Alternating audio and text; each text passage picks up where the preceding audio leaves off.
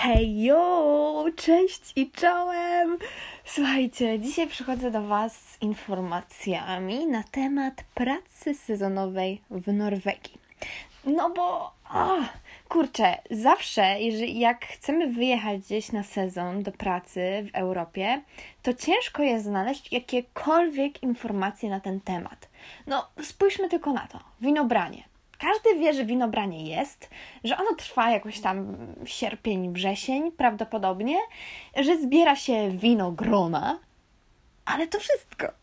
Co my na temat winogrania wiemy więcej? Gdzie to dokładnie jest? Podejrzewamy, że we Francji, we Włoszech, ale gdzie dokładnie, jak wyglądają warunki zatrudnienia, ile godzin dziennie się pracuje, czy dostajesz jakieś, jakieś ubrania od. Yy, pracodawcy, czy i, i w ogóle no jest tyle pytań, na które w internecie bardzo ciężko jest znaleźć odpowiedź.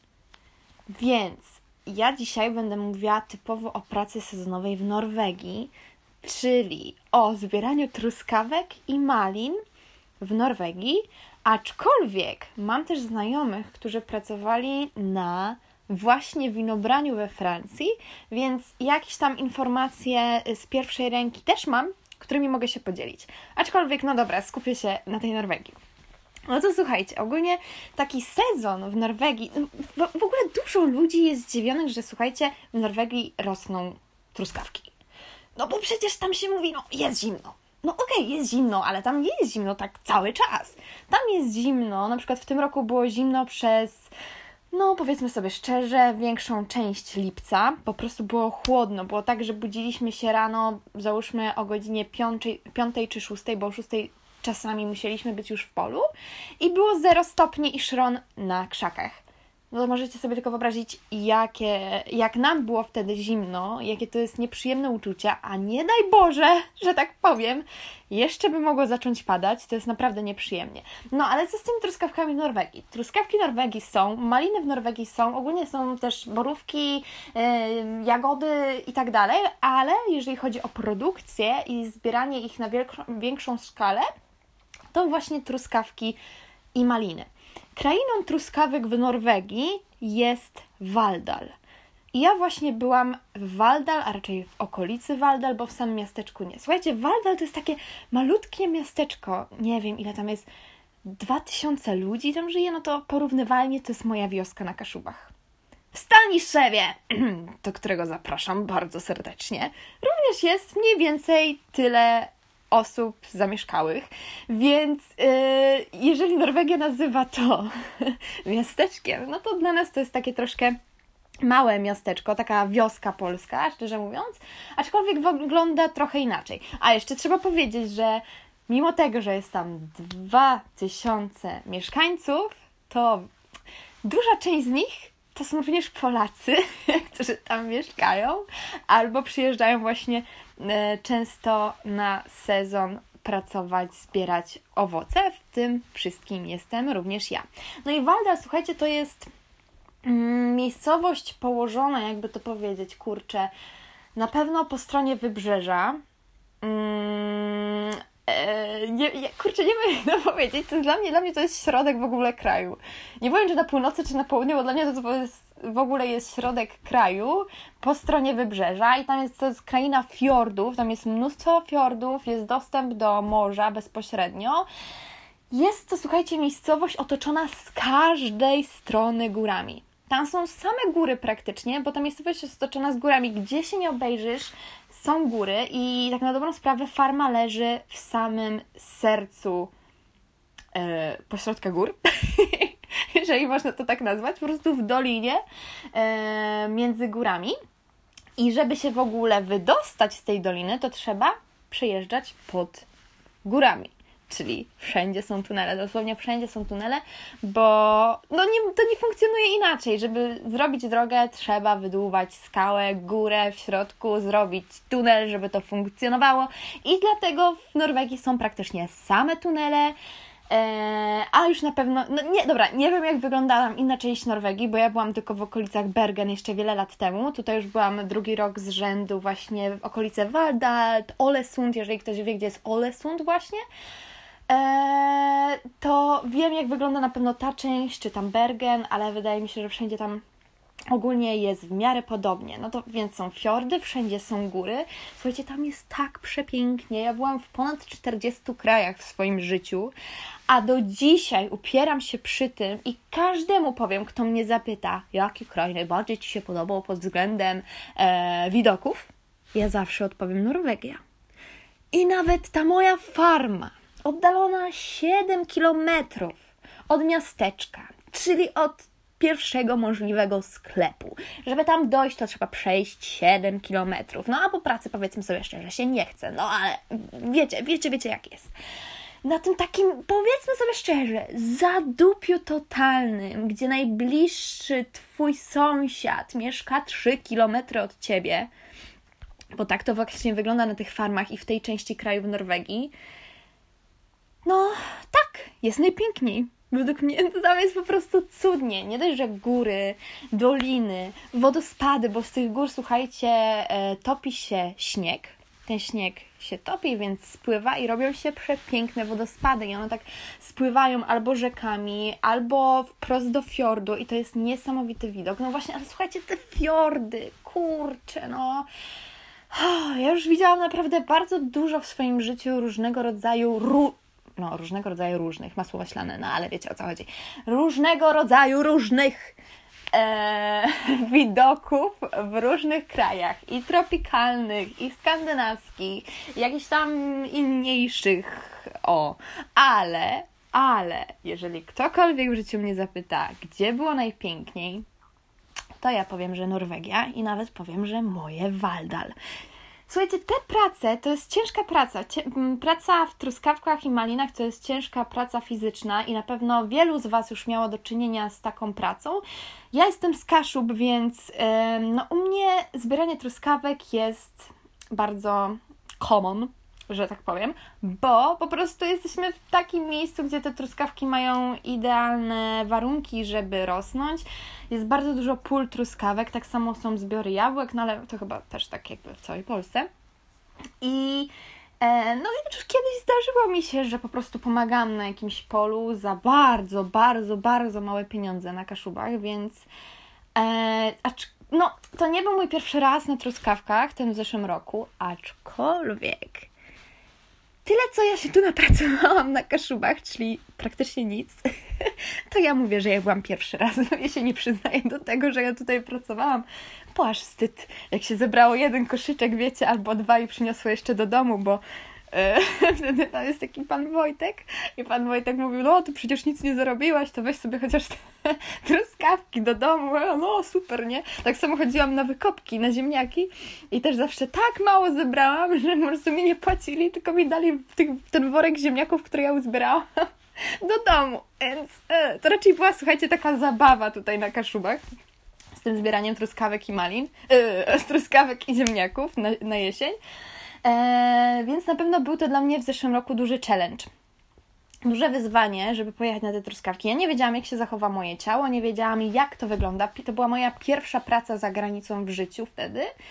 E, ale powiem Wam szczerze, że gdyby mi się nie podobało, gdybym uważała to za totalny wyzysk, aczkolwiek zaraz do tego jeszcze przystąpię i Wam o tym opowiem, bo uważam, że to jest wyzysk, ale zaraz to wytłumaczę, o co mi chodzi. E, gdybym bardzo negatywnie odbierała całą tę przestrzeń, ludzi, pracę i tak dalej, to bym tam w tym roku nie wróciła. No to to jest chyba, chyba jasne, tak? Jeżeli byłoby naprawdę źle, jeżeli by mi się nie podobało, to bym tam najzwyczajniej nie wróciła. Ale słuchajcie, praca jak praca. Ja jestem osobą e, no, z wykształceniem magisterskim. 5 lat, skoń...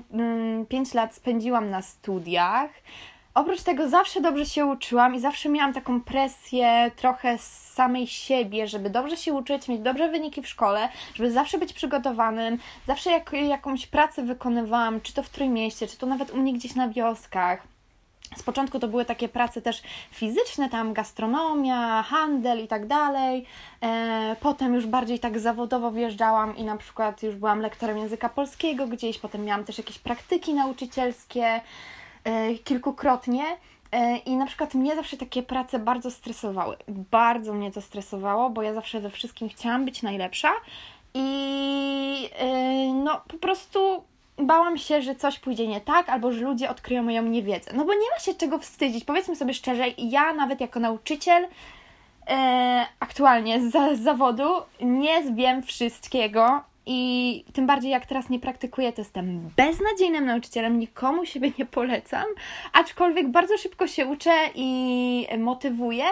Wiem, że byłabym w stanie się przerodzić w dobrego nauczyciela. No ale nie o tym. Chodzi o to, no, że właśnie zawsze pracowałam bardziej yy, umysłowo yy, niż fizycznie. I to mnie zawsze bardzo dener- nie denerwowało, tylko stresowało. I słuchajcie, ten rok, kiedy ja wyjechałam w pierwszy, pierwszy raz na maliny i truskawki, języku się strasznie plączę, chyba jak w każdym moim odcinku i zawsze się z tego tłumaczę, no ale okej, okay, nieważne.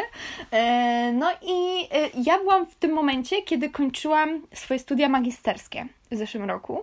Skończyłam studia magisterskie, ukończyłam wszystkie egzaminy, zdałam je i miałam tylko napisać w wakacje pracę magisterską i potem ją obronić w październiku. E, no i pojechałam sobie na te truskawki, bo wiecie, przed Azją, ja już wtedy wiedziałam, że ja na 100% pojadę do Azji z pieniędzmi czy bez, ale lepiej wiadomo, żeby jakby jakieś tam pieniądze były.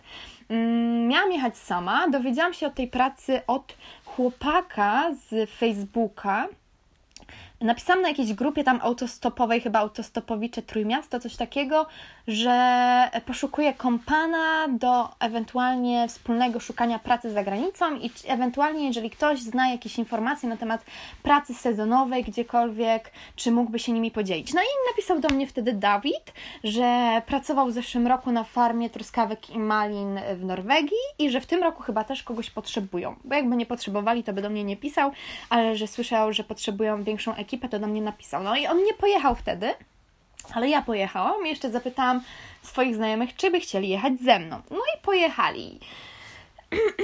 I ja potem jeszcze w tym roku wróciłam i wróciła moja koleżanka Sylwia, która była tam ze mną w zeszłym roku, więc dla mnie to było, słuchajcie, świetne przeżycie po całej tej Azji, kiedy nie widziałam żadnego swojego znajomego prawie przez 9 miesięcy i nagle taką Sylwię widziałam, e, spotkałam na truskawkach, miałam z nią pokój, mogłam z nią porozmawiać i tak dalej. I to było świetne, że jakiś tam mój znajomy, jakaś tam moja przyjaciółka się w tej Norwegii znalazła, mm, bo założę się, że nie byłoby tak fajnie, znaczy ludzie tam są naprawdę przyjemni i fajni, ale wiecie, jak macie kogoś swojego, kogo jeszcze bardzo długo nie widzieliście, e, to jednak cała ta sytuacja też się zmienia. I ja te prace na truskawkach i malinach traktuję jako kurczę, to jest słuchajcie tylko 6 tygodni. No, jedziesz tam zazwyczaj na 6-7 tygodni. Możesz jechać na 2 miesiące, możesz jechać na 2,5 miesiąca, bo potem już jak się skończą owoce, to po prostu szef ci zleca jakieś inne zadania na godziny, no bo to jest praca na akord, płacą ci za kilogramy za zbieranie owoców. E, I też możesz sobie potem dorobić. Jak gdybym nie miała tutaj spraw na szybko do załatwienia teraz w Polsce, to bym została nawet do połowy września może tam. A teraz już jestem w Polsce, właśnie niedawno przyjechałam, także mogę Wam wszystko opowiedzieć. No, no i co z tym sezonem? No i ten sezon, słuchajcie, zaczyna się każdym roku inaczej. W zeszłym roku, jak przyjechałam bodajże 3 czy 4 lipca, to jeszcze sezon się nie zaczął, nie było owoców. My przez pierwszy tydzień w ogóle praktycznie nie pracowaliśmy. Wstawaliśmy rano, szliśmy na pole, a potem się okazywało, że o kurczę, nie ma żadnych e, owoców, nie ma czego zbierać, no to po dwóch godzinach, tak na dobrą sprawę, gdzie dłużej trwało rozkładanie się i, i pakowanie z powrotem, niż samo zbieranie. Wracaliśmy na farmę i potem mieliśmy cały dzień wolny. I w zeszłym roku właśnie pierwszy tydzień praktycznie cały czas był wolny, ale po tym tygodniu, kiedy nie było, nie było, nie było tych owoców, nagle było takie, słuchajcie, bum, takie bum, bum, bum, bum, bum i był wysyp. I wtedy siedzieliśmy w polu po 12-13 godzin, bo nie mieliśmy tyle wystarczająco rąk, żeby w ogóle wszystko zebrać. A to już nawet nie jest kwestia jakby tego, że rąk było niewystarczająco, bo mniej więcej każdego roku jest tyle samo pracowników. U mnie na farmie w zeszłym roku bodajże było 33 pracowników, w tym roku było tam z 2-3 osoby mniej, ale był całkowicie inny sezon i całkowicie inaczej się zbierało, był inny znaczy system może był ten sam zbierania, ale e, trochę się to różniło od zeszłego roku, o czym już Wam opowiadam. No i mówię, sezon różnie się zaczyna. W Norwegii jest lato, jest ciepło, nie zawsze, tak jak w tym roku mówiłam, mieliśmy lipiec cały praktycznie zimny. Tak już sierpień był naprawdę bardzo przyjemny, już były tam upały norweskie, tak zwane 25, nawet do 30 stopni. A w zeszłym roku było tak, że jak już przyjechaliśmy od razu na początku lipca, to ok, nie było pracy, chociaż było ciepło, a potem były same upały bardzo długo, było bardzo mało deszczy, a w tym roku na przykład było bardzo dużo deszczy. Cały czas padał deszcz, było zimno, a słuchajcie, no w deszczu jeszcze jak się zbiera truskawki, to jest ok, no bo pierwsza sprawa, dostajecie od szefunia od naszego szefunia, e, to znaczy nie tylko od mojego, od każdego farmera, jak pojedziecie do Waldal na truskawki czy maliny, e, dostaniecie tak zwane deszczaki. Znaczy, tak mi się wydaje, że na każdej, bo jakby widziałam pracowników w tych deszczakach na innych farmach, więc się wypowiadam na ten temat. Jakby mam wrażenie, że jest to sprawdzona informacja.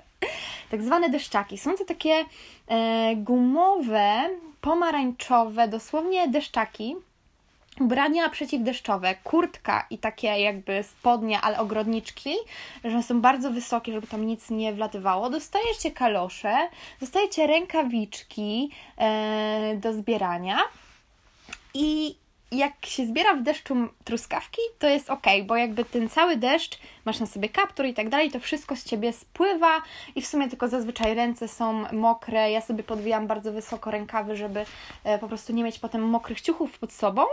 Mm, ale niektórzy tam czasami są y, zmoknięci. Nie powiem, że nie. Aczkolwiek to jest całkiem ok, ale jak zbieracie maliny, słuchajcie, w tym deszczu, a jeszcze jak o, ale padało w tym roku masakrycznie dużo, e, no to wiecie, te krzaki są wysokie. Krzaki malin w Norwegii, takie specjalne do e, do hodowli, nie, nie wiem jak to nazwać, mają, osiągają nawet do 3 metrów.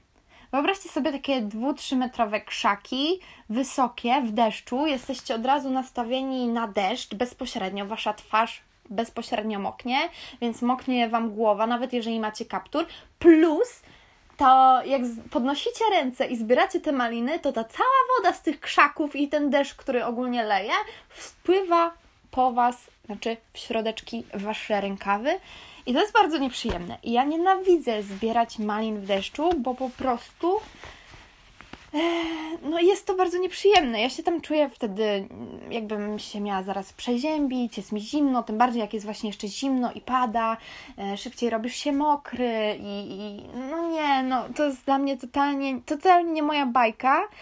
Aczkolwiek, no słuchajcie, miałam taką sytuację w tym roku, że po prostu, powiem Wam to, nie? Możecie się pośmiać ze mnie przynajmniej. po prostu, e, słuchajcie, nie wiem, kurczę, jak to powiedzieć. Jest jedna rajka malin i tak najpierw zbieracie jedną stronę, idziecie do końca, do końca, one są na górce te maliny, więc musicie wejść na górkę na końcu, potem przechodzicie na drugą stronę i zbieracie drugą stronę malin, tych krzaków. I ja przez tą jedną stronę, a tak jedną stronę zależy od dnia, zależy ile jest owoców, zależy jakie są warunki i tak dalej, ale długo się zbiera jedną stronę, tam nawet 45 minut albo godzinę jedną stronę rajki się zbiera. Zależy od tego, ile jest owoców. Ja słuchajcie, przez tą godzinę, czy tam 45 minut, jak zbierałam jedną stronę rajki i jak padało, oh, jak ja ryczałam! Miałam wtedy tak zły dzień. Ja już się przygotowałam rano. Było zimno, ręce mi odmarzały w tych malinach. Ja się przygotowałam na to, nie, będę musiała iść w deszczu i wszystko mi będzie jak spływać. Miałam tak zły humor tego dnia. No i, ale wiecie, mogłam powiedzieć sobie dość i pójść do pokoju i powiedzieć, ja dalej nie pracuję, ale tego nie zrobiłam, bo mi bardzo zależy na pieniądzach. Akcja, motywacja, po prostu ja chcę pieniądze, więc ja pracuję każdego dnia. E, oczywiście to jest sprawa indywidualna, to od Was zależy, jeżeli będziecie się źle czuć, jeżeli będziecie mieli gorszy dzień, to albo możecie zejść z pola w trakcie, albo po prostu no, nie wychodzić z łóżka. Jakby nie ma czegoś takiego, że szef Was zwolni za to, albo Wam powie, jesteś beznadziejnym pikerem, nara, nie, nie wiem, cokolwiek. Nie ma czegoś takiego, po prostu jeżeli czujesz, że to nie jest Twój czas, nie Twoje siły, to nie musisz się do niczego zmuszać. Aczkolwiek też jest to utrudnienie wtedy dla reszty zbieraczy, reszty pikerów, z tego względu, że nawet jeżeli ubywa jeden tylko pracownik, to my mamy dodatkowo godzinę albo dwie godziny więcej roboty. No bo ta rajka, którą robi normalnie jedna osoba w dwie godziny, potem zostaje na koniec, słuchajcie, i mamy dodatkowo jeszcze tam na przykład dwie godziny, a nie daj Boże przyjdą, nie przyjdą dwie osoby do pracy, no to już wtedy jest jeszcze gorzej. Dlatego jest no akcja, motywacja, jakieś źle, proszę bardzo, może zjeść pola, ale nie musisz. I ja z tego pola ani razu nie zeszłam, nawet wtedy jak miałam ten zły humor. I kurczę, przez tą godzinę, jak tą jedną rajkę zbierałam, tą jedną stronę to ryczałam, słuchajcie, szłam i zbierałam te maliny i mi łzy ciekły, ja już nie wiedziałam, czy to moje łzy, czy to ten deszcz. Wszystko się tak mieszało. I jeszcze pan Zbyszek do mnie przychodził. Pan Zbyszek to jest osoba, która pracuje w Norwegii już od ponad 20 lat, czy nawet 30 i przyjeżdża tam ze swoją żoną od bardzo dawna. E, I, I tam pracuje pan Zbyszek tym wszystkim zarządza, mm, bo szef normalnie waży, pracuje w garażu, gdzie tam sortuje, waży, odważa i tak dalej, i tak dalej, a pan Zbyszek jest bardziej od pilnowania nas, od uczenia nas też. Na początku ci, ci co nie mieli doświadczenia, to są na tak zwanych treningach u pana Zbyszka, który opowiada co i jak, jaki kolor malin, zaraz o kolorach malin też będę mówiła, e, czy truskawek, czy czegokolwiek. No i ten pan Zbyszek, my bardzo się zakumplowaliśmy, ja, Sylwia, tam pan Zbyszek, w tym roku też taka Kalina i Justyna, Eee, pan Zbyszek zawsze do mnie przychodził w te rajki i mówił, ojej, mój najsmutniejszy piker, co ci się znowu stało? I wyciąga z kieszeni jakiegoś cukierka, jakąś krówkę albo innego tofi, tofi, fi, nie wiem, słuchajcie, i wyciąga mi to. Albo jak już widzi, że naprawdę jest źle, to nawet nie przychodzi na moją stronę rajki, żeby mi się na oczy nie pokazywać, tylko po prostu widzę, jak jego dłonie się tak z zakrzaków malin wyłaniają, a wśród nich cukierek. I to była moja jedyna uciecha w ogóle w trakcie zbierania tych malin. I nie mówię, że było dużo takich sytuacji, kiedy ja miałam zły dzień, gorszy i byłam naprawdę zła. Ja jestem przekonana, że w tym roku to był tylko ten jeden dzień, kiedy ja naprawdę płakałam, zbierając te maliny. Teraz słuchajcie, jak sobie o tym pomyślę, sobie, Boże, jakie to pamiętacie, nie? Małpią plażę i, i, i, moje schizy. Pamiętacie inne wydarzenia, które Wam opowiadałam e, w tych podcastach, w tych odcinkach? No to, to było również takie patetyczne. O, wtedy jak spałam na przykład ze szczurami w Kambodży na chodniku. To, to było tak samo patetyczne, to moje zbieranie malin wtedy i te łzy, wiecie, deszcz pada, ja nie wiem, czy to łzy, czy to deszcz. I tak idę i smutna i płaczę. I jeszcze się nakręcam, wiecie, się nakręcam. Co chwilę, jak mi jakaś kropelka wody tylko wleciała w rękawek, to już eee, ja nie dam rady, ja chcę do domu. Ale siedziałam, no nie zeszłam, no nie wiem co ze mną nie tak. Siedziałam i zbierałam.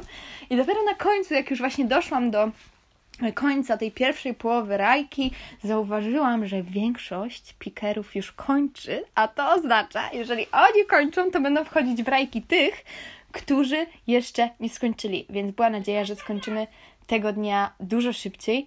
Dlatego wtedy automatycznie poprawił mi się po prostu humor i było, było dużo przyjemniej. No i jeszcze ten pan Zbyszek, o moja siostra, ten pan Zbyszek, który tam próbował mnie pocieszyć tymi cukiereczkami z zakrzaków po prostu, żeby mi humor polepszyć. No i tak, więc jest ciepło w Norwegii, yy, sezon zaczyna się różnie, może się zacząć po, w połowie lipca, może się zacząć na początku lipca, może się zacząć nawet w czerwcu, w połowie czerwca, albo na początku czerwca, ale może się też zacząć naprawdę, szczerze mówiąc, pod koniec lipca. E, I na przykład w zeszłym roku było tak również, że mm, ten sezon, taki prawdziwy sezon, czyli prawdziwy wysyp, trwał tylko i wyłącznie bodajże 10 dni.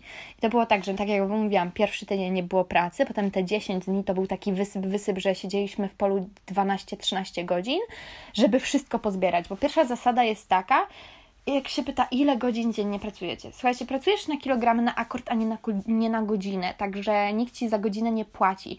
Siedzisz tak długo w polu, aż uzbierasz to, co zaplanował szef, żeby uzbierać na dzisiaj. Aczkolwiek mój szef również nie był z wyrolem, słuchajcie, że tak powiem. I to nie było tak, że jeżeli czegoś nie uzbieraliśmy, nie zdążyliśmy, bo po prostu było tyle malin, że nie zdążyliśmy zrobić nawet połowy pola, a mieliśmy dzisiaj połówkę, połówkę zrobić chociażby, to on nie mówił siedzieć, będziecie siedzieć do 20, do 19, aż to wszystko zbierzecie, tylko mówił, nie no okej, okay, spróbujemy jak najwięcej zebrać, jak się nie da, załóżmy do godziny 16 czy 17, to schodzimy z pola, wkładamy takie białe patyczki, gdzie skończyły dane osoby i jutro z tych miejsc od nowa zaczynamy. Tylko, że w tym roku również było inaczej. W zeszłym roku, no mówię, jak był ten wysyp, siedzieliśmy 12-13 godzin dziennie nawet. Przez te 10 dni praktycznie cały czas było zbieranie truskawek. Wtedy jeszcze maliny się nie zaczęły. I było cały czas zbieranie truskawek. Yy, siedzieliśmy naprawdę bardzo długo w polu. Nie zawsze też kończyliśmy pola, ale zazwyczaj szef chciał, żeby to było dokończone. W tym roku sytuacja się trochę zmieniła, bo po pierwsze, na farmie zazwyczaj są sami Polacy.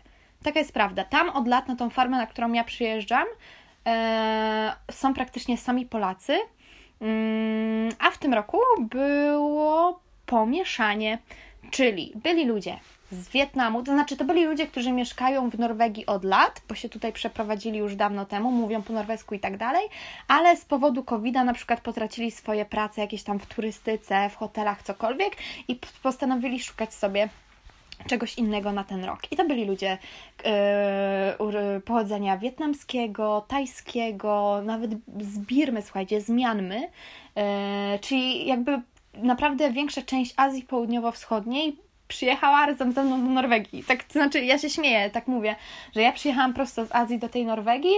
E, myślałam, że będą sami Polacy, tak jak w zeszłym roku, a tu się okazuje, że naprawdę są i Wietnamczycy, i Tajowie, i Birmianczycy.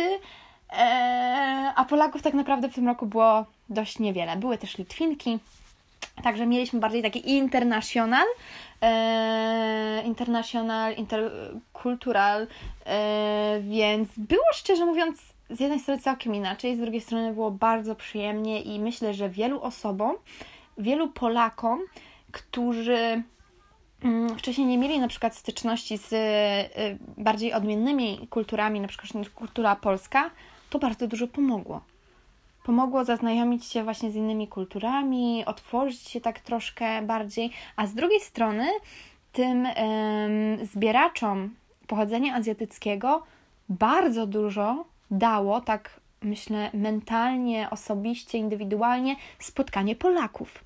Bo słuchajcie, w Norwegii są różne stereotypy na temat Polaka. Nie tylko w Norwegii, tak jak wiecie, praktycznie w całej Europie. I ludzie z którymi ja rozmawiałam na tej farmie pochodzenia azjatyckiego, mówili mi, że bali się pracować z Polakami. Że po prostu słyszeli różne rzeczy na temat Polaków, że jesteśmy złośliwi, że robimy wszystkim pod górkę, już w ogóle jeżeli ktoś jest na stanowisku wyższym niż ty, jest na przykład jakimś tam menadżerem, czy e, osobą, która ma tobą trochę pokierować się, tak jak pan Zbyszek, który miał cię wytrenować na początku, to oni się bali po prostu, że no, no nie, no Polacy dużo o nich złego słyszeliśmy, oni, se, się, oni patrzą na ciebie z wyższością, są rasistami, e, nie mówią po angielsku, e, są ogólnie nieprzyjemni i tacy, tacy stracy i, i owacy. I, ja z tymi ludźmi naprawdę rozmawiałam wprost, mówili, że takie rzeczy o nas słyszeli, ale że się bardzo, bardzo pozytywnie zaskoczyli po prostu, bo jak poznali i pana Zbyszka, i panią Jolę, i, i poznali nas jako zwykłych pracowników, którzy już tam no jesteśmy troszkę niżej na przykład niż pan Zbyszek, który tam troszkę z nami zarządza, to mówili, że totalnie coś innego niż to, co oni sobie sami wyobrażali na podstawie tych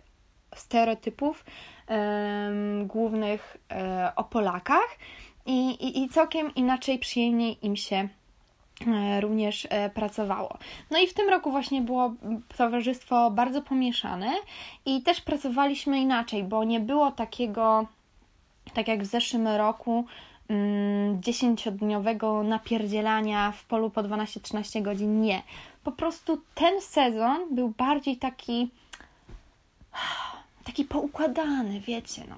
Tak jak w zeszłym roku, przez tydzień nie ma pracy, potem przez 10 dni zapierdzielanie, tak w tym roku nie. Od początku zawsze była jakaś praca, robiliśmy to i to i to i to było tak, tak no, takie poukładane to chodzenie na te pola. Codziennie coś.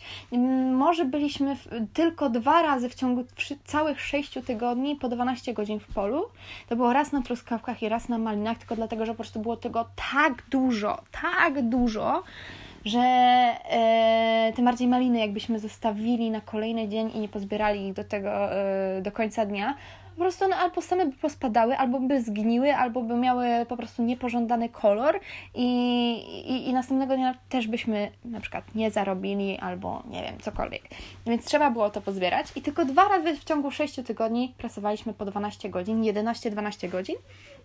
A tak to było zazwyczaj 7, 8, 9 godzin, czyli taka, no powiedzmy, normalna e, liczba godzin pracy Mm, w Europie. Mm, potem na końcu już tam było na przykład 5 godzin, czasami nawet 4, czasem 3, czasem chodziliśmy tylko na 2 godzinki, no ale to już był ten moment, kiedy jeszcze było sporo ludzi, a już się sezon powoli kończył. I w momencie, kiedy ludzie na przykład zaczęli wyjeżdżać, bo wiedzieli, że sezon się kończy, to na przykład na początku sierpnia dużo ludzi wyjechało, bo wiedzieli, że już powoli nie ma pracy. No ale kiedy oni wyjechali, to my zaczęliśmy mieć pracę, po prostu było mniej pracowników, wtedy dłużej się siedziało e, w polu i dzięki temu myśmy mieli troszkę więcej kilogramów. No i tak, dostajecie ubiór, czyli deszczaki, kalosze. Najlepiej mieć tam swoje kalosze, ale wiem, że na mojej farmie po prostu zawsze się znajdą jakieś kalosze, żeby te e, kalosze mieć, a jednak to jest niezbędne, po prostu pójść w pole bez kaloszy, nawet jak nie pada, słuchajcie, zawsze rano jest rosa, zawsze jest rosa, więc i tak człowiek będzie mokry, więc te deszczaki to jest to jest, to, to ratuje życie. Deszczaki ratują życie, kalosze ratują życie. I teraz tak, mówię, truskawki zaczynają się wcześniej, mogą się zacząć już w czerwcu. Maliny zaczynają się później, z reguły. E, w tym roku na przykład mm, truskawki zaczęły się od początku, nie, już się zaczęły w czerwcu właśnie, a maliny dopiero w połowie lipca. I ja zbierałam tylko dwa tygodnie truskawki i cztery tygodnie maliny. Jako, że już jestem doświadczonym pikerem, jak to mawiał mój boss, słuchajcie, bo ja już e, nie potrafię mówić po polskiemu, bo ja byłam e, tyle miesięcy za granicą, że ja już nie potrafię. E, polski język, trudny język. Nie no, śmieję się. Ja też słuchajcie, na TikToku mi ciągle jakieś kurczę, śmieją się ze mnie, bo powiedziałam, nakręciłam jednego TikToka i, i powiedziałam czerwone redboxy. Matko i córko, powiedziałam czerwone redboxy, powtórzyłam czerwień w języku polskim i w języku angielskim. Dramat.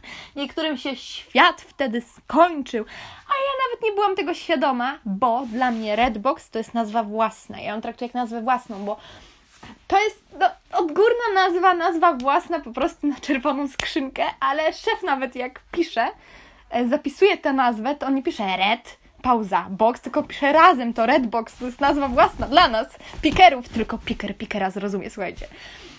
I było, że o, no już ho, ho, ho, dwa tygodnie, tak naprawdę byłam już wtedy e, prawie rok poza Polską, ale ci, co nie wiedzieli, pisali ho, ho, ho, dwa tygodnie i nie ma w Polsce i już nie umiem mówić po polskiemu, polski język, trudny język, czerwone redboxy i takie tam, a ja tak, aha, byłam taka zła na internautu wtedy. Jak można się szczepić w ogóle do takiej rzeczy? Ale ja nie o tym. No i ja znowu, kurczę, zawsze mieszam, zawsze nagadam, nie wiadomo co. I potem nie wiem, na czym skończyłam ale chyba mówiłam o tym, że sezon się różnie y, zaczyna, y, że maliny się zaczynają później niż truskawki, no i że byłam dwa tygodnie, próbuję sobie to ułożyć, dlatego się powtarzam, dwa tygodnie na truskawkach, cztery tygodnie na malinach. No i tak, truskawki są tańsze niż maliny, to znaczy, że my za truskawki, za kilogram truskawek dostajemy mniej pieniędzy niż za maliny, aczkolwiek trzeba pamiętać, że maliny są dużo lżejsze od truskawek. Czyli w ciągu dnia na malinach zbierzesz dużo mniej kilogramów niż na truskawkach, tylko są droższe. Mm, różnie to wychodzi. Nie mogę Wam powiedzieć, co wychodzi lepiej, bo ja y, nie będę tutaj teraz udawać, że tak nie jest, bo przyznam się, e, że jestem jednym z szybszych pikerów, jednym z szybszych zbieraczy truskawek i malin. I na przykład w tym roku z dziewczyn ja byłam najszybsza. Były tylko dwie osoby, Wojtek i Piotrek, którzy przyjeżdżają od bardzo wielu lat już na farmę i są e, bardzo zawsze zdeterminowani i zmotywowani, żeby zarabiać pieniądze i praktycznie tam mieszkają na tej farmie. Są bardzo szybcy i ja wiem, że nigdy ich nie prześcignę, ale zaraz po nich byłam ja. I ja po prostu jestem bardzo zmotywowana zbieram bardzo szybko truskawki, maliny zbieram trochę wolniej, aczkolwiek potem sama siebie zdziwiłam, że tak dobrze mi szło i że całkowicie, cał, całkiem, całkiem dobrze po prostu szło mi również na malinach. A dlaczego mi idzie na truskawkach lepiej? Z tego względu, że jestem mała, jestem drobna, e, wiję się tak, słuchajcie, w tych rajkach, że potrafię się wygiąć praktycznie w każdą stronę, znaczy mam wrażenie, że po tych truskawkach to już w ogóle mój kręgosłup to się może wygiąć w każdą stronę, a na koniec to będę wyglądała jak quasimodo. Z takim garbem już mam garba dramat, a na malinach, no jestem niska, jestem niska, mam, nie wiem, 1,63 m czy 4 i po prostu jak mam te 2-3 metrowe krzaki, które nawet jak są ugięte, to ja i tak muszę do nich skakać. Jeszcze mam malutkie rączki, mam tak małe ręce, że te maliny po prostu jak je zbieram, to z rąk wypadają. I dlatego jestem też przez to wolniejsza. Ale ja nie o tym. No i jako, że jestem jednym z szybszych pikerów, na truskawkach i malinach. Na malinach jestem takim przeciętnym do, powiedziałabym, przeciętny myślnik. Lepszy. O, o, o, o, niech, niech tak będzie. Niech już sobie to połechtam to ego, nie? No, nie, no okej, okay, może być. No i na truskawkach jestem mega szybka, więc szybko mi to idzie.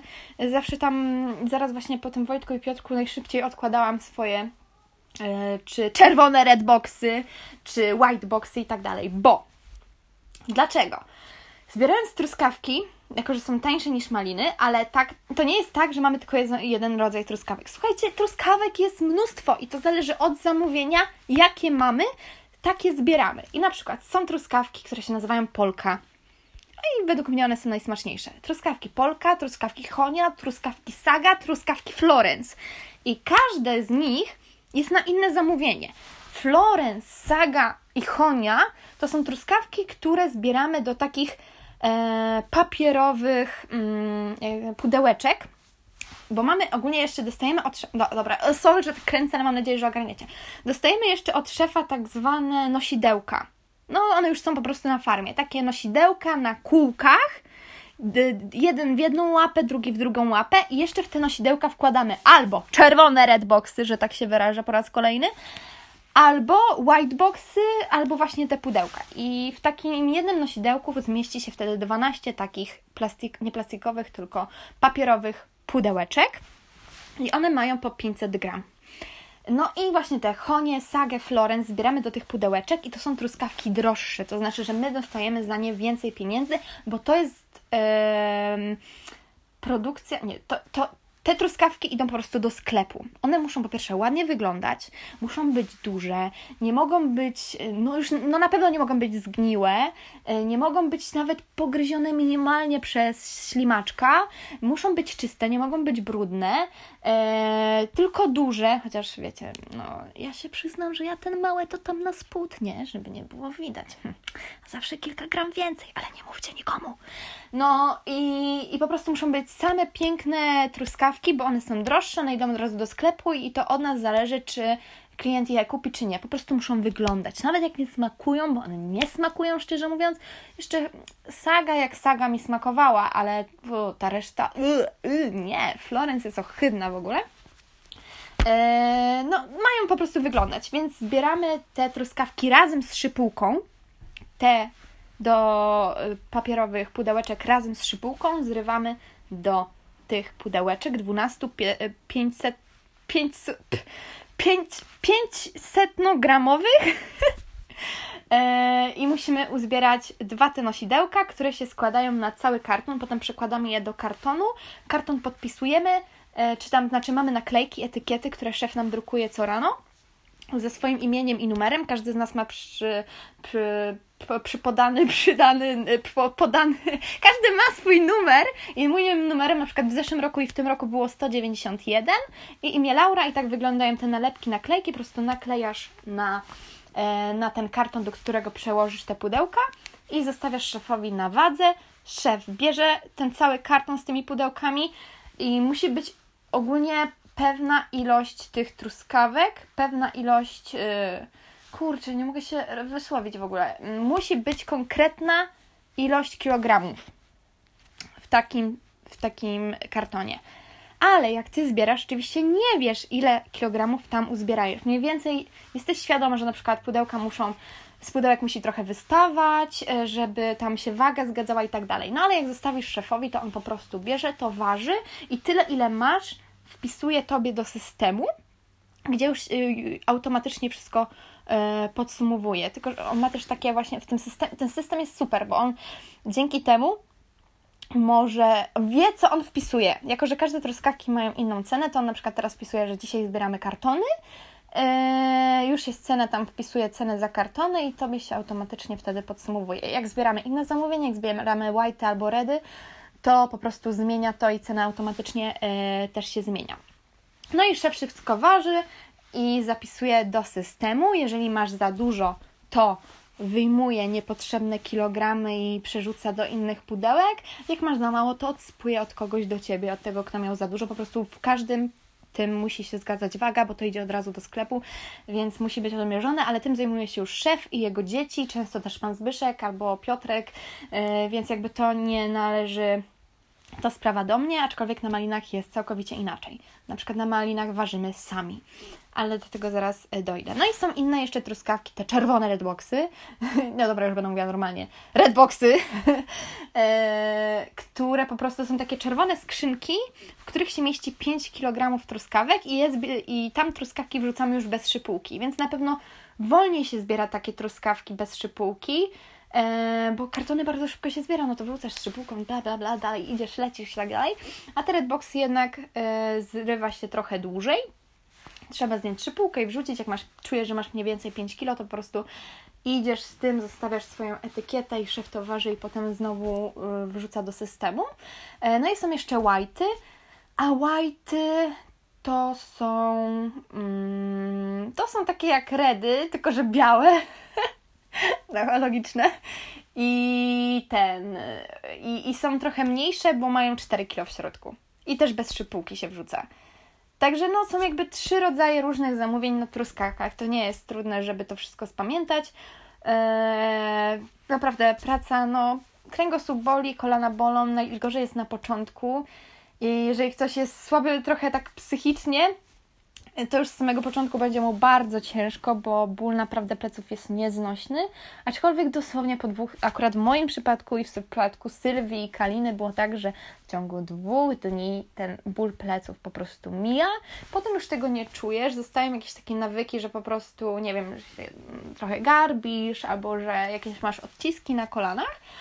Ale no to nie jest tragedia, z tego wszystkiego jeszcze jesteśmy w stanie wyjść, no przecież nie, nie pracujemy tam dłużej niż ewentualnie 6 tygodni w roku, a to jest nic.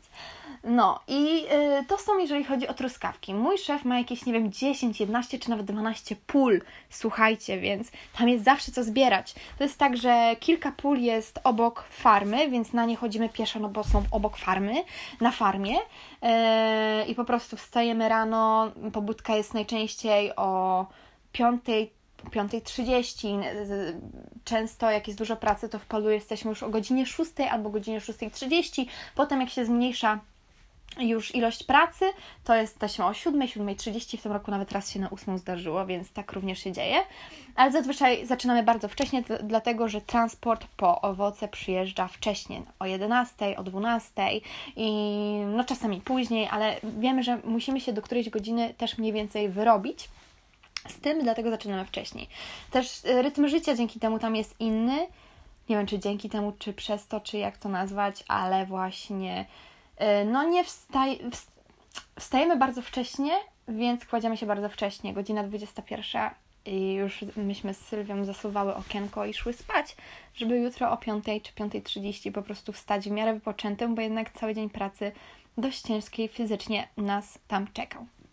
No i na malinach jest troszkę inaczej z tego względu, że na malinach my ważymy sami, mm, zbieramy na taczkach, każdy ma taczkę, na tę taczkę układamy skrzynki, zielone skrzynki, a do tych skrzynek wkładamy też takie plastiko, nie plastikowe, papierowe, e, papierowe pudełeczka 300 gramowe i do nich zbieramy konsumy.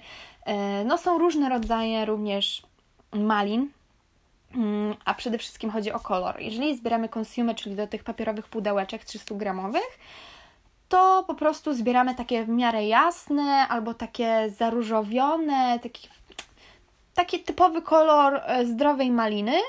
mm, albo troszeczkę jaśniejsze, żeby, przepraszam, w transporcie mogły jeszcze dojrzeć, czy tam w zamrażalce na przykład, znaczy w chłodni.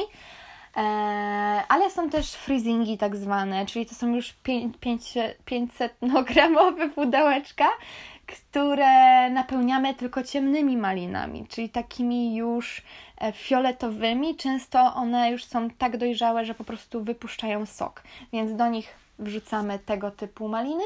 No i jeszcze są tak zwane blue boxy, do których e, też taki bardziej znormalizowany kolor wrzucamy, troszkę ciemniejszy, ale jeszcze nie tak ciemny jak do freezingów, więc jakby jest ten cały system odróżniania malin. I jak się przyjeżdża tam do pracy, to właśnie osoba zarządzająca, czy tam przy, prowadząca nas, tutaj w tym wypadku pan Zbyszek, po prostu prowadzi taki trening, w którym mówi, jaki kolor malin do jakiego zamówienia i na co zwracać e, uwagę. No i różnie na tej taczce może się zmieścić nawet 5 skrzynek, z, w każdej skrzynce jest 12 tych pudełeczek. E, czy to, czy więcej? Nie, chyba 12. Eee, ja akurat robię po trzy i po trzech zawsze jak skończę, to idę na wagę i ważę. No i też waga się różni od tego, jakie zamówienie zbieramy. Jeżeli są to blueboxy, to waga jest wyższa, bo one są większe. Jeżeli to są właśnie consumy, no to e, też waga jest niższa, bo po prostu są pudełeczka 300-gramowe, jak są freezingi, to też coś innego. I po prostu to też jest na wadze rozpisane, jakby nie ma tak, że zapomnisz o, i się tragedia stanie, nawet jak zapomnisz, to każdy Ci powie, po prostu ktoś zawsze wie, a jak nie, to dzwonisz do Pana Zbyszka albo Pan Zbyszek stoi obok Ciebie Ciebie, Ci o tym mówi, a tak zazwyczaj to jest napisane na wadze, ile co powinno mieć. E, I po prostu to ważysz, przyklejasz swoją naklejkę na tą skrzynkę i potem Pan Zbyszek to zabiera do garażu, gdzie szef już to wszystko waży i spisuje do systemu. No i jeszcze są tak zwane grey boxy, e, do którego tak szczerze mówiąc wrzucamy każde gówno, nie? No serio, zgniłe, nie zgniłe. Grosimel. Grosimel to jest taka choroba malin. E, tak samo truskawki też mają jakąś tam swoją chorobę, ale już nie, nie pamiętam jej, jak się ona w ogóle nazywa. E, no i my się śmiejemy, że po prostu rzucamy wszystko do tych grei, nie? Tam grosimel, nie grosimel, wszystko, zgniłe, nie zgniłe, a tam, co tam. Bo to jest, są maliny, które idą na soki bodajże i oni po prostu je zgniatają, zamrażają i to jest wszystko ja nie wiem, gdzie się takie soki pije, ale no, jakby nie trzeba o tym za bardzo dbać. Szczerze mówiąc. Oczywiście nie może być tak też, tak jak szef powiedział, że tam będzie 100% groshibala, no bo to też nie jest fajne.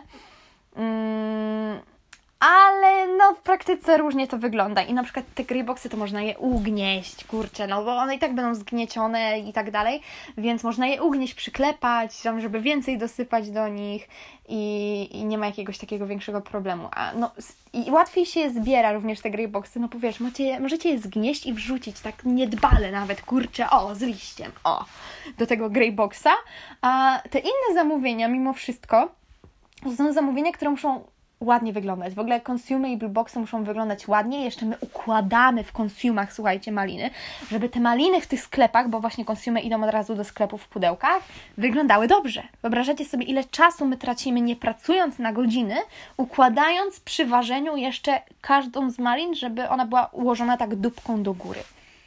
I ja wiem, że tak inne farmy nie robią, no ale nasz szef akurat sobie tak po prostu mu się to podoba, więc on tak chce mieć.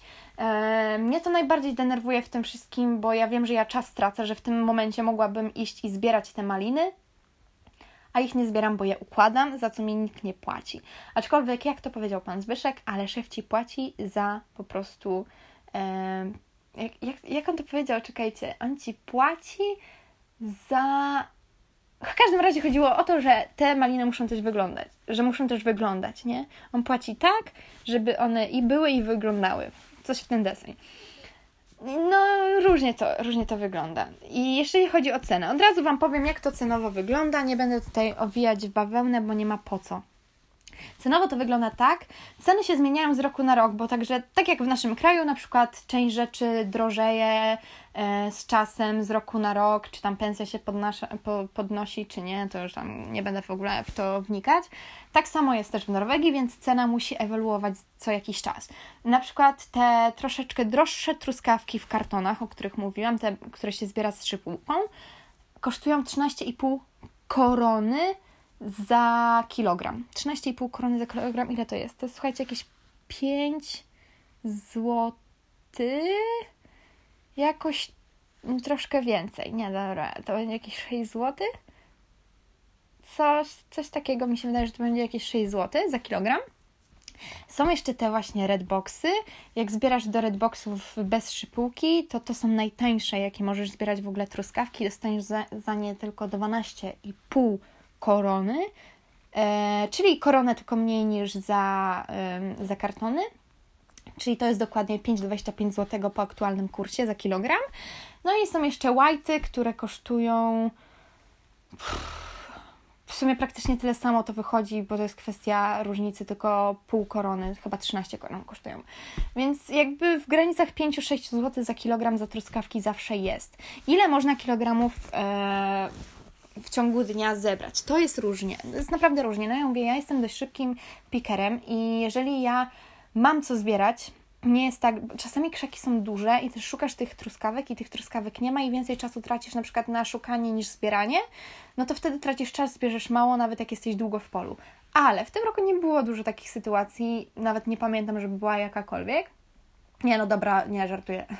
nie, żartuję, jednak była taka sytuacja, nawet dwie, e, że po prostu się dłużej szukało niż zbierało, więcej, mniej kilogramów było, ale jak jest taka sytuacja unormowana, kiedy masz krzaki niezbyt bujne, że te truskawki są w miarę dobre, dobrze widoczne i w miarę dobrym stanie, także nie wyrzucasz co chwilę tych zgniłych, bo jeszcze jest powiedziane, że te zgniłe wszystkie musimy mm, brać out of the line. Musimy je wyrzucać e, z tej rajki, żeby one nie zaraziły zdrowych truskawek. Więc oprócz tego, że my zbieramy truskawki, to my też jakby, można powiedzieć, pielimy, czyścimy po prostu pole ze zgniłych truskawek w trakcie zbierania, e, co też nie jest opłacone oczywiście, bo nam płacą na kilogramy. E, I tutaj jest ta kwestia, wciąż się pojawia, o której Wam mówiłam, trochę wyzysku, aczkolwiek z drugiej strony inaczej się nie da, bo albo pracujemy wtedy na godziny i robimy właśnie w ten sposób, albo nie pracujemy na godziny i też robimy w ten sposób, a musimy robić w ten sposób, żeby to czyścić, żeby po prostu potem, każdy ma swoją rajkę przypasowaną praktycznie, słuchajcie, Ty wracasz zawsze do swojej rajki, i e, jeżeli ty nie wyrzucisz tych zgniłych, to potem będziesz miał wszystkie zgniłe i nie będziesz miał co zbierać. Więc jakby to leży w Twoim też interesie, żeby potem mieć zbierać. Nie mówię, że wszystko, tylko jednak jak widzisz, to lepiej nie, nie ignorować, ale różnie to bywa. Człowiek jest czasem bardziej i mniej zmęczony. Ja wiem po sobie, jak to bywało. Także na pewno na końcu motywacja jest dużo mniejsza niż na początku i, i naprawdę całkowicie różnie y, to wygląda. Więc około 5-6 zł wychodzi, wychodzą truskawki na godziny. Ile dziennie? Różnie. Mój rekord, w tym roku nie pobiłam rekordu, w zeszłym roku pobiłam rekord, ale pracowaliśmy wtedy 12 czy 13 godzin. Jakieś 145 kg wtedy zebrałam w ciągu dnia. E, w tym roku byłam szybsza, ale no mówię, nie mieliśmy takiej sytuacji, żebyśmy pracowali tyle godzin, e, tylko dwa razy, ale też były ciężkie warunki pogodowe, więc tego nie pobiłam, a tak zazwyczaj takim moim tempem, załóżmy 7-8 godzin dziennie, no to to około 80, 90, 80, 90, 100 kilo, nie? Bym powiedziała. Mm, I to już to jest moje tempo, ale moje tempo dla mnie ono nie jest szybkie, bo ja wiem, że ja się mogę zmotywować i robić jeszcze szybciej. Jakbym robiła szybciej, to bym zrobiła, nie wiem, 110, 120 może kilo w ciągu tego dnia. Eee, albo nawet właśnie 150, 160. A jak robię tak, że się nie przemęczam, tak po swojemu, to no to tak wychodzi 90, 100 kilo pewnie. Coś, coś w ten deseń, tak mi się wydaje. E, z godzinami już Wam mówiłam, jak jest. Na malinach jest tak, że właśnie że one są lżejsze to wygląda trochę inaczej. Dużo mniej kilogramów malin jesteś w stanie zebrać. W tym roku najwięcej chyba w ciągu dnia malin, kilogramów to ile? 70 zebrałam w ciągu dnia i to już jest naprawdę na maliny bardzo dużo. Szczerze mówiąc, w zeszłym roku najwięcej chyba 40 kg, 45 maksymalnie w ciągu dnia na malinach zebrałam, bo one po prostu są kurcze lekkie. I nawet takie ścieżki ileś tam godzin to nie uzbierasz więcej, a w tym roku, ale to był wtedy ten dzień, gdzie 12 tam godzin siedzieliśmy w polu, to ja zebrałam jakieś 70 kil kilogramów malin. E, I to już jest na malinę naprawdę dużo. No i maliny, jeżeli chodzi o cenę, też się różnią względem właśnie tego, jakie zamówienie zbieramy. Najtańsze maliny kosztują, najtańsze to są właśnie te grey boxy, do których można wrzucać wszystko, o którym już mówiłam wcześniej. I one kosztują eee, teraz, żebym się nie pomyliła, 13 koron, czyli tyle praktycznie co truskawki. Eee, ale no mówię, zbiera je się szybko, bo możesz rzucać wszystko, bo nawet jak pada je zbieramy, e, bo ogólnie nie zbieramy malin jak pada, bo no one wiecie, się rozpadają, są delikatne, nie mogą być mokre, potem się przyklejają, rozpadają, bla bla bla, no ale te w greyboxach to mogą być mokre, bo tam może być wszystko, więc nawet jak tam napada deszczówki 2 litry do środka, to i tak sobie to można zważyć i będziesz miał wagę przynajmniej dokładną. No mówię, tam może być wszystko. One są najtańsze, one 13 koron kosztują, czyli te 15 ponad złotego. Ale normalna cena tych malin, które najwięcej zamówień zbieraliśmy, kosztuje 19 koron, a 19 koron to już jest jakieś. Ojej, nie umiem liczyć, nie znam kursu. 8 zł, załóżmy, no, no załóżmy 8 zł za kilogram, nie?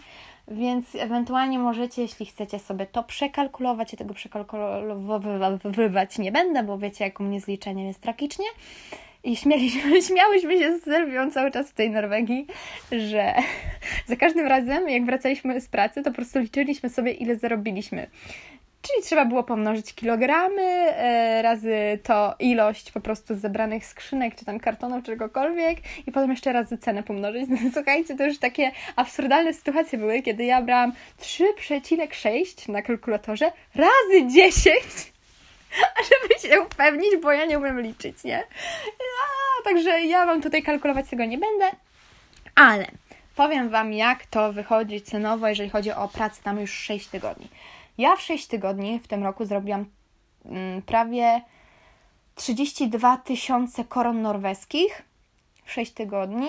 I ja już mówię cenę tutaj po odliczeniu podatku. Podatek wynosi w moim wypadku 5% po odliczeniu podatku i po odliczeniu zakwaterowania, bo nasz szef pobiera 250 koron tygodniowo za nocleg.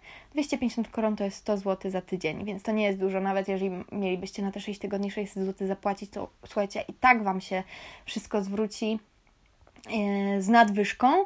E, ale często szef robi tak, że po prostu nie pobiera całości. W tym roku byłam 6 tygodni, pobrał mi pieniądze za nocleg tylko za 5 tygodni, a moja koleżanka Justyna była na przykład, e, nie wiem, 5 tygodni, tak? A pobrał je za 4 tygodnie. W zeszłym, tygo- w zeszłym roku ja byłam 7 tygodni, pracowałam i mieszkałam tam, a zapłaciłam tylko za 5. No bo szef stwierdził, no tam nie będę Wam za całość pobierać, nie, tam macie tydzień za darmo na przykład. I wiem, że na innych farmach jest e, tak, że śpicie na przykład za darmo, że macie nocleg za darmo, ale też inne warunki są pracy. Ja nie chcę mówić jakie, bo nie wiem do końca. Wiem, że na jednej z farm jest tak, że na przykład płaci, e, dostajecie najniższą krajową na godzinę ci płacą, e, plus tam załóżmy 4 korony od kilograma. Tylko zależy jakie masz tempo, bo na przykład mi i kilku i tym na przykład dwóch chłopakom, o których wspomniałam wcześniej, którzy szybciej zbierają, bardziej się opłaca zbierać na akord.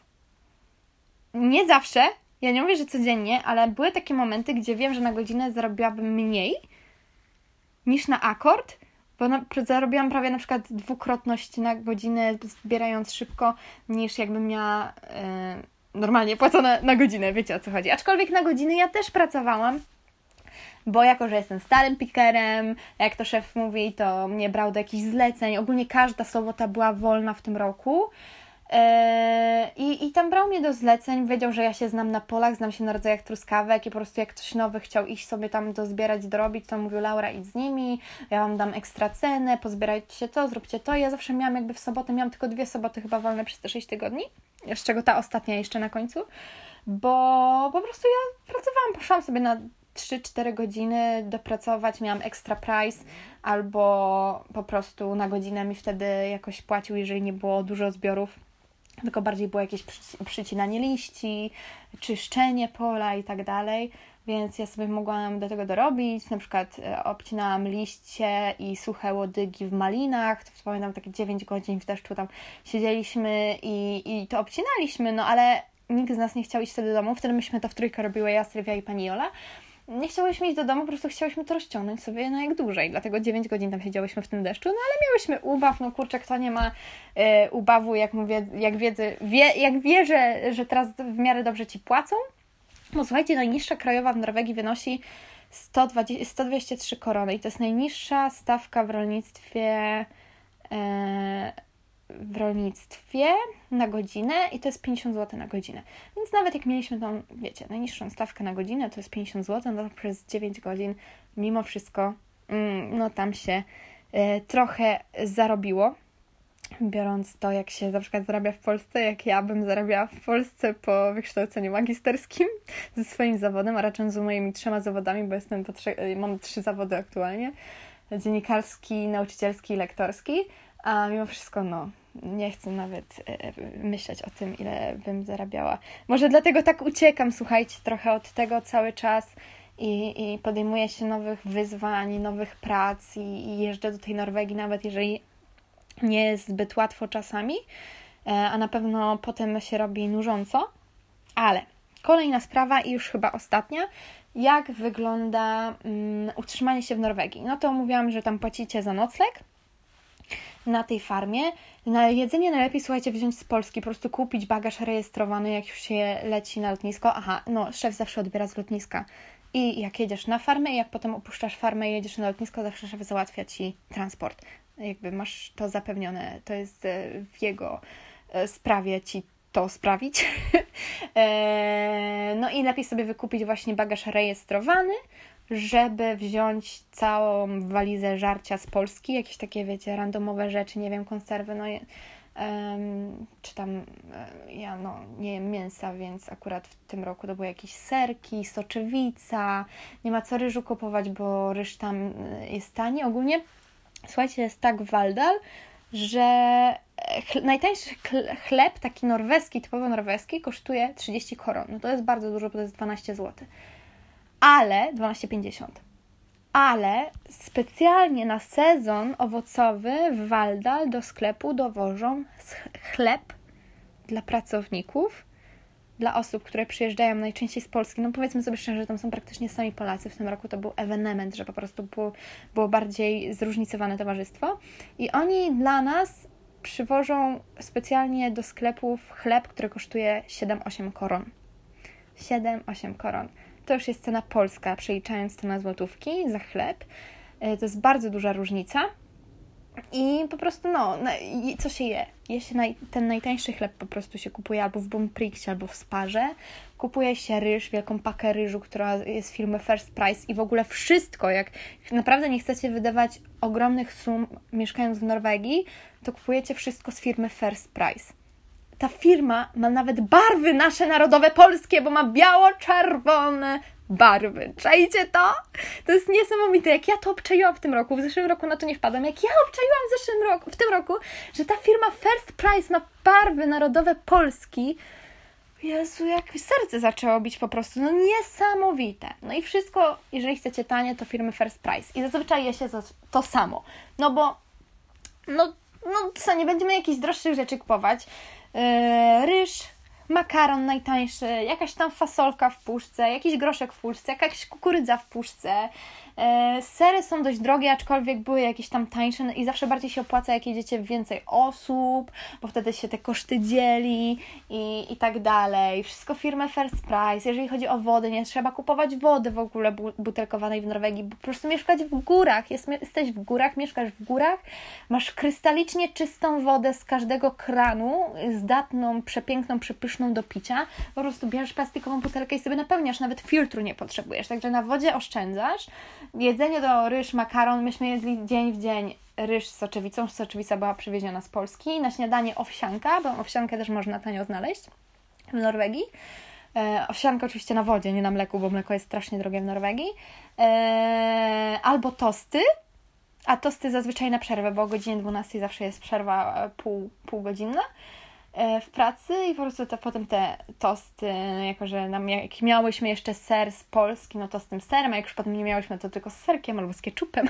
Słuchajcie, ketchup w Norwegii to jest życie, też firmy First Price, też biało-czerwony i ogólnie jest przepyszny i mówimy na niego po prostu pierzynka pomidorowa. Pierzynka pomidorowa.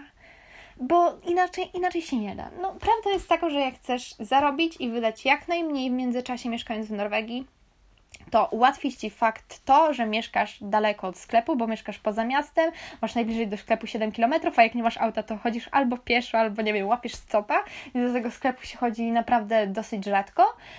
E, oprócz tego, no właśnie, kupujesz wszystko firmy First Price. No jest dużo rzeczy z firmy First Price, to jest najtańsza pizza za 19 koron, czy jakieś tam 8 zł, no to mrożona pizza chyba w Polsce też tyle kosztuje, słuchajcie. No i zazwyczaj te wszystkie takie puszkowane rzeczy i dzień w dzień, albo przynajmniej co drugi dzień jesz to samo. Ryż albo makaron, tosty albo owsianka.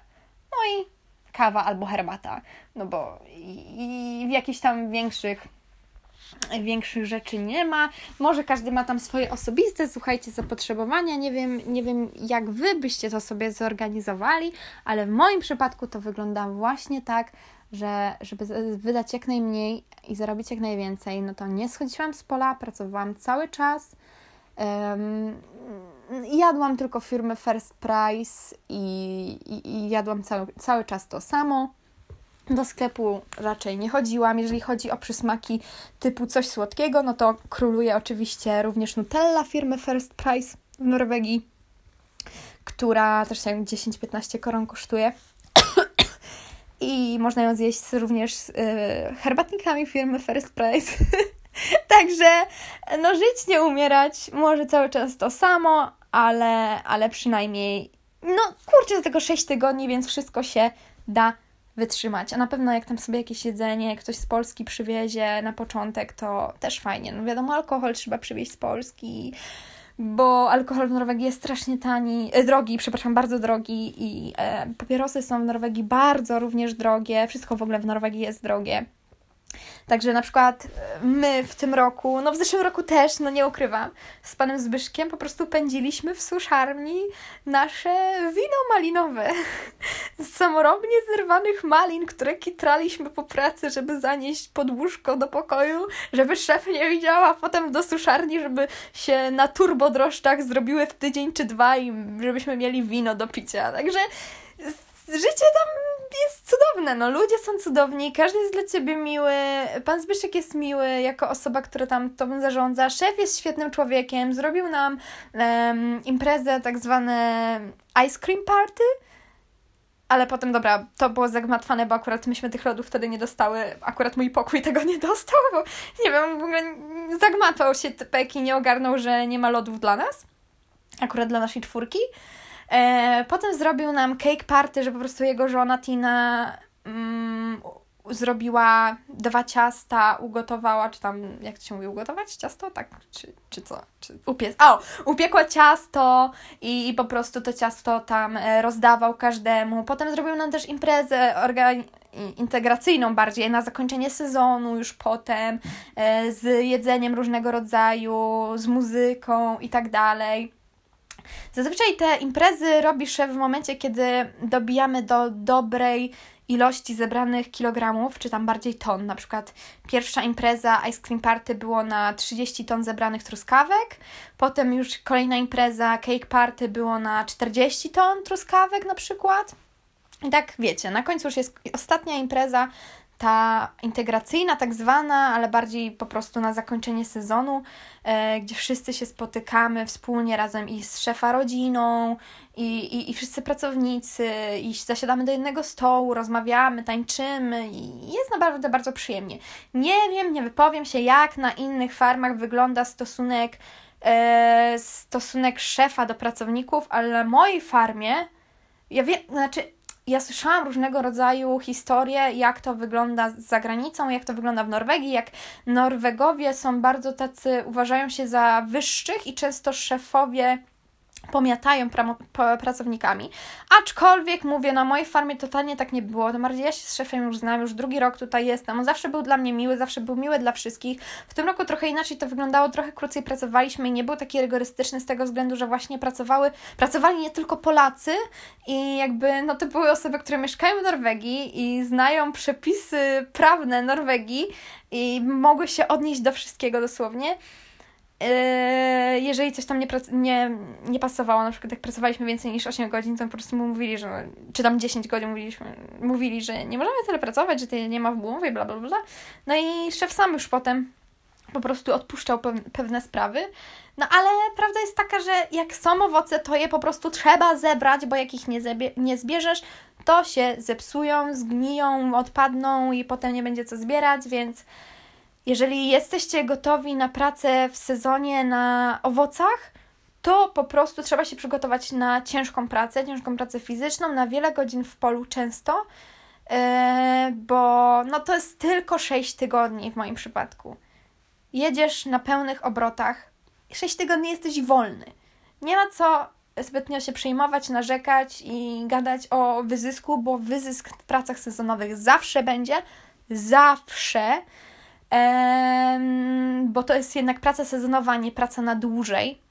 I to jest też praca na akord. Tak samo na, na pewno, no podobnie na pewno jest na winobraniu. Tak mi się wydaje. Na winobraniu bodajże w okolicach Lyonu we Francji dostajesz pieniądze na godzinę. Ale, czekaj, ile dostajesz? Chyba 10 euro na godzinę. No to słuchajcie, wciąż to jest mniej niż ja zbierałam na akord w ciągu godziny w Norwegii.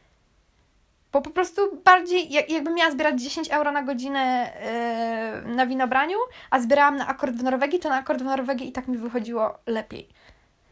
Każdemu inaczej, bo nie mówię, że tak, że jak ja tak zbieram, to ktoś inny też będzie tak zbierał, bo innym wychodziło gorzej i na przykład wtedy wychodziło im dużo gorzej. E, I wtedy rozumiem te frustracje ludzi, że chcieliby pracować na godzinę, że to jest nie fair, że w ogóle, że już się nie powinno pracować na akord, ale no niektórzy właśnie jak ja, nie zawsze, ale często na przykład na tym w jakiś sposób e, korzystali, bądźmy szczerzy, a niektórzy na tym bardzo tracili. Bardzo tracili. Więc trzeba, e, trzeba jakby samemu spojrzeć na siebie. Ja mówię tylko i wyłącznie z własnej perspektywy, jak to wyglądało. Jeszcze co mi się przypomniało, a propos malin, to już kończę, bo kurczę, znowu tyle gadam. To na przykład maliny, tak jak mówiłam, nie możemy zbierać jak są mokre, Eee, czasem, no, jak zbieramy do grejów, to zbieramy mokre i na przykład czasem jest dłuższa przerwa w ciągu dnia, powinno być pół godziny, ale na przykład truskawki skończymy szybciej i musimy czekać, aż słońce wyjdzie do na przykład o godzinie 13 czy o którejś, żeby móc zacząć zbierać maliny, żeby krzaki trochę wyschły. Czy tam po rosie, czy po deszczu w nocy i tak dalej, żeby krzaki trochę przeschły i wtedy mamy na przykład dłuższą przerwę w ciągu dnia i tak siedzimy, leżymy, śpimy, drzemeczkę robimy, cokolwiek, czekamy po prostu aż krzaki trochę podeschną. No, ale chyba to by było na tyle. Jeszcze się powtórzę, no, u mnie to było w 6 tygodni 32 tysiące koron norweskich. To wychodzi po aktualnym kursie 13,5 tysiąca złotego w 6 tygodni zarobiłam sezonowo a w zeszłym roku zarobiłam 4,5 tysiąca złotych mniej. Z tego względu, że sezon był całkowicie inny, ja też zbierałam troszkę wolniej niż e, w tym roku. Eee, no, no. Więc jakby w tym roku jestem bardzo zadowolona z swoich wyników, no bo słuchajcie, w zeszłym roku jak zarobiłam te 9 tysięcy, jeszcze miałam tam 2 tysiące swoich oszczędności, to za te 11 tysięcy to podróżowałam teraz rok praktycznie, nie? Bo dopiero wróciłam do domu, no więc podróżowałam prawie rok przez, za te pieniądze, które zarobiłam w zeszłym roku na sezonie. W tym roku mam jeszcze więcej. I nie wiem, no, no mogłabym z dwa lata z ten hajs podróżować ogólnie, więc, ale mam coś innego w planach, to znaczy mam pewien projekt, e, którego jestem uczestnikiem i to się wiąże z wyprowadzką do innego kraju, ale nie będę Wam jeszcze niczego zdradzać, bo po prostu, no jeszcze, jeszcze nie, jeszcze na to nie jestem psychicznie gotowa chyba, żeby to przyznać tak przed wszystkimi, bo ja to się rozmyślam ciągle i ciągle, więc yy, nigdy nie wiem jak to będzie jutro czy pojutrze, więc nic nie mówię, ale, ale jest plan, jest kolejny projekt do wykonania od października, jak to będzie wyglądało, jeszcze oczywiście wszystko Wam opowiem. Jeszcze mam bardzo dużo zaległych historii z podróży, które chciałabym Wam opowiedzieć. Ale jak już zaczynam opowiadać y, te podcasty, te odcinki, no to widzicie, już minuta 15 prawie mi leci, znaczy godzina 15, a powinny być moje odcinki, nie wiem, półgodzinne. Drama, co ze mną nie tak. Sorka za to, ale ja po prostu jak zacznę, to już nie mogę skończyć i wolę zrobić to na raz, bo za drugim razem to już pewnie, nie wiem, nie wyjdzie, czy cokolwiek. Za dużo się gmatwam po prostu w tym, co mówię i boję się, że jak sobie to podzielę na dwa, trzy razy, to po prostu zagmatwam się tak, że nie, nie dojdę do porozumienia sama ze sobą. Ale wiecie, jak wygląda praca sezonowa w Norwegii? Mniej więcej możecie, może to Wam naświetlić sprawę a propos innych prac sezonowych. Chodzi tutaj mi przede wszystkim o zbiory owoców w Europie, czy to w Niemczech.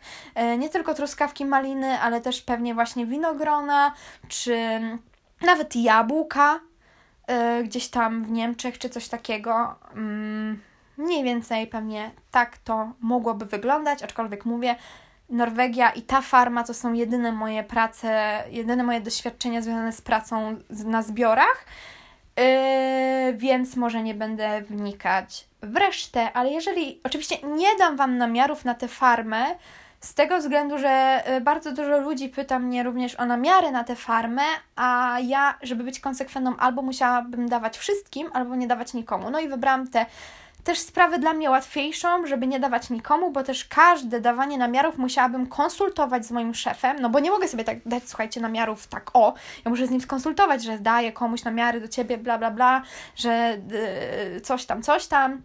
Yy, I po prostu, no, nie chcę w to wchodzić póki co. Mogę Wam tylko powiedzieć, że jeżeli szukacie takich prac, to skupcie się przede wszystkim na grupach facebookowych, takich jak e, Polacy w Norwegii, Polacy w Holandii, Polacy w Niemczech, albo praca w Norwegii, praca w Holandii, praca w Niemczech. Są takie grupy o takich nazwach mniej więcej, i na tych grupach często są różnego rodzaju ogłoszenia odnoszące się do pracy sezonowej gdzieś tam w Europie. Mm, farmerzy często publikują po prostu na takich stronach też ogłoszenia, że szukają jakichś tam pracowników, więc można na tym poszukać, albo ewentualnie ja szukałam też różnych prac przez stronkę, która nazywa się www.poloniusz.pl e, więc również ją Wam polecam do szukania pracy sezonowej na przyszłość. I no co no, życzę Wam powodzenia i no co no, do usłyszenia!